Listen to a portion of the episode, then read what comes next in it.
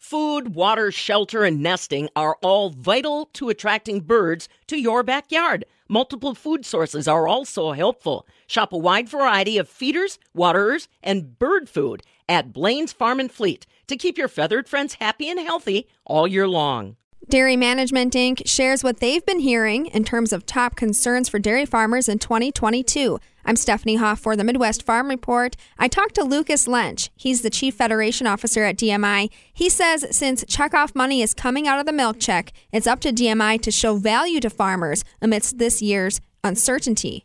You know, Stephanie, as I think about what's on farmers' minds, especially in this day and age when they're trying to do everything they can to control um, their input costs, control their uh, risk mitigation principles, but also really lock in performance on their farm for long term profitability and economic viability, all of those things.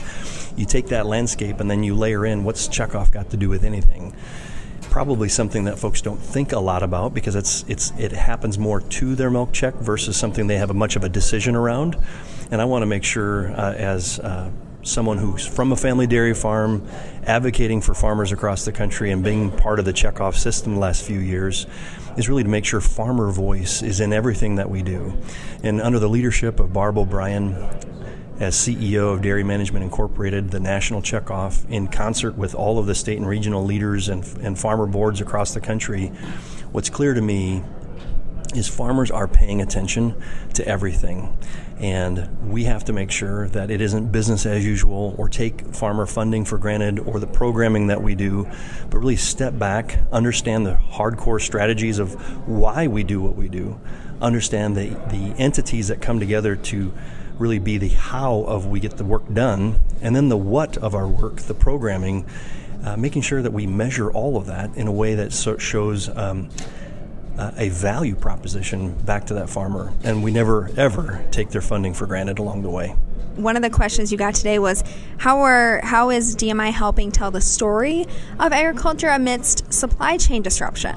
Absolutely, the uh, the idea that today's consumers are looking for credible leadership, they're looking for answers, and they're looking for organizations, brands that represent their values in the midst of supply chain disruption, you can about imagine you might have a brand loyalty to a product, but if it's not on the shelf, how long do you stay loyal to it? And is there something that may be replacing it? And so these are all very valid concerns. You know, keeping the product portfolio as diverse as it is, but keeping it available when a consumer wants it, how they want it, and making sure it's at a place of convenience. And so all of that leads to a highly complex supply chain. And uh, there's no doubt that we've gone through a lot of disruption these last few years you know what? Set the clock. We're going to have more. Uh, it's going to be a while before anything feels what I would call "quote unquote" normal. But I think there's opportunity in that, and I think that's uh, the the notion of just-in-time marketing, just-in-time delivery.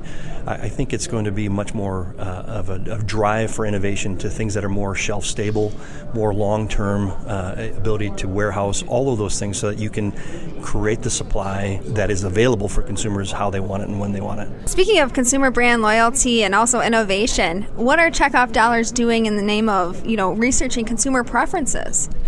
You know, we look at where consumers are and if you if you think about a consumer preference, it's almost like trying to count the stars in the sky. There's that many preferences out there. But if you can get into some categories and you start looking at even demographics, uh, what is a Gen Z population looking like? What is a, a, a millennial uh, parents looking like for their children? What, how are they shopping differently? The fact that dairy and dairy foods are still in 97% of the grocery carts in America, that's huge. You know, that is a fantastic continued win for dairy, and we can't ever take that for granted, though. It doesn't mean that consumer preferences aren't going to shift, and they might, instead of it being a dairy or discussion, it may be a dairy and discussion. They're likely to have a basket full of alternatives, full of new uh, shopping opportunities, but staying relevant in front of consumers with innovations that speak to them um, that give them the flavor profiles, give them the mouthfeels, give them the textures that they're looking for. And dairy is such a fantastic food that is able to have multifunctional capability that I think is good. You know, the sky truly is the limit.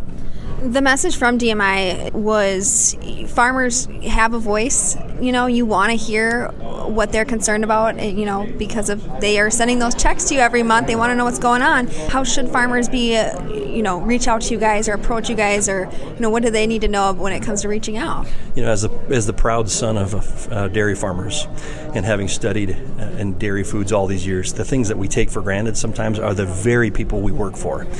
So, first and foremost, uh, that's not just a saying that we want to hear from farmers. We will not take our farmers for granted. And how do we not take you for granted? We make sure we're available and we make sure we're listening the state and regional system, like Dairy Farmers of Wisconsin or Midwest Dairy Association, those are organizations that exist here in the Upper Great Plains uh, for farmers to reach out to and get to know. Um, but they are the boots on the ground. They are your local checkoff staff. Dairy Management Incorporated partners with them every day of the week. And so it's a matter of us all coming together and making sure we're having the conversations that farmers want to have. And I think that's really important. Farmer voice it is essential for that to stay in the conversation of checkoff because it's also the most trusted voice that consumers have. Consumers trust farmers. And we are uniquely positioned as Dairy Checkoff in the marketplace to connect the left hand to the right hand through the entire uh, supply chain and be a voice on behalf of farmers. So the best way to do that is to stay close to them. And I think that transparency in what we do and why we do it is essential for farmer trust. What can we look forward to in 2022 uh, from DMI? You know, in your position as, as you said, like a key component in the marketplace, connecting consumers to their food and their farmer. Well, I think any any of us that are um, not reacting fast enough to the outside world are going to be left behind. Another way of saying it is if, if the world is moving faster outside your organization than inside, there's going to be a disconnect. So when I think about what do we have to look forward to in, in 2022, it's speed. It's it's a nimbleness that I think Checkoff needs to have under the direction and leadership of Barb O'Brien. She is not only listening to what farmers have to say, but she's implementing and course correcting and building on the successes of yesterday um, and never taking it for granted. And I think that's uh, going to create uh, new partnerships, uh, new places that we might be showing up. We might be showing up in the medical industry in a very different way than we have in the past. We might be targeting influencers we've never talked to before. And so just thinking about all of that to say it's all on the table. And is if, if you're a farmer listening to this today, the thing I would want you to know is your checkoff isn't standing still. You may not be seeing it every day, but the answer is it's working in places where you need it to have influence. And for every dollar you put on the table, uh, we're as a lead, we as a leadership team are making sure it's not just a dollar of expenditure, but it is multiple dollars of, of return on that.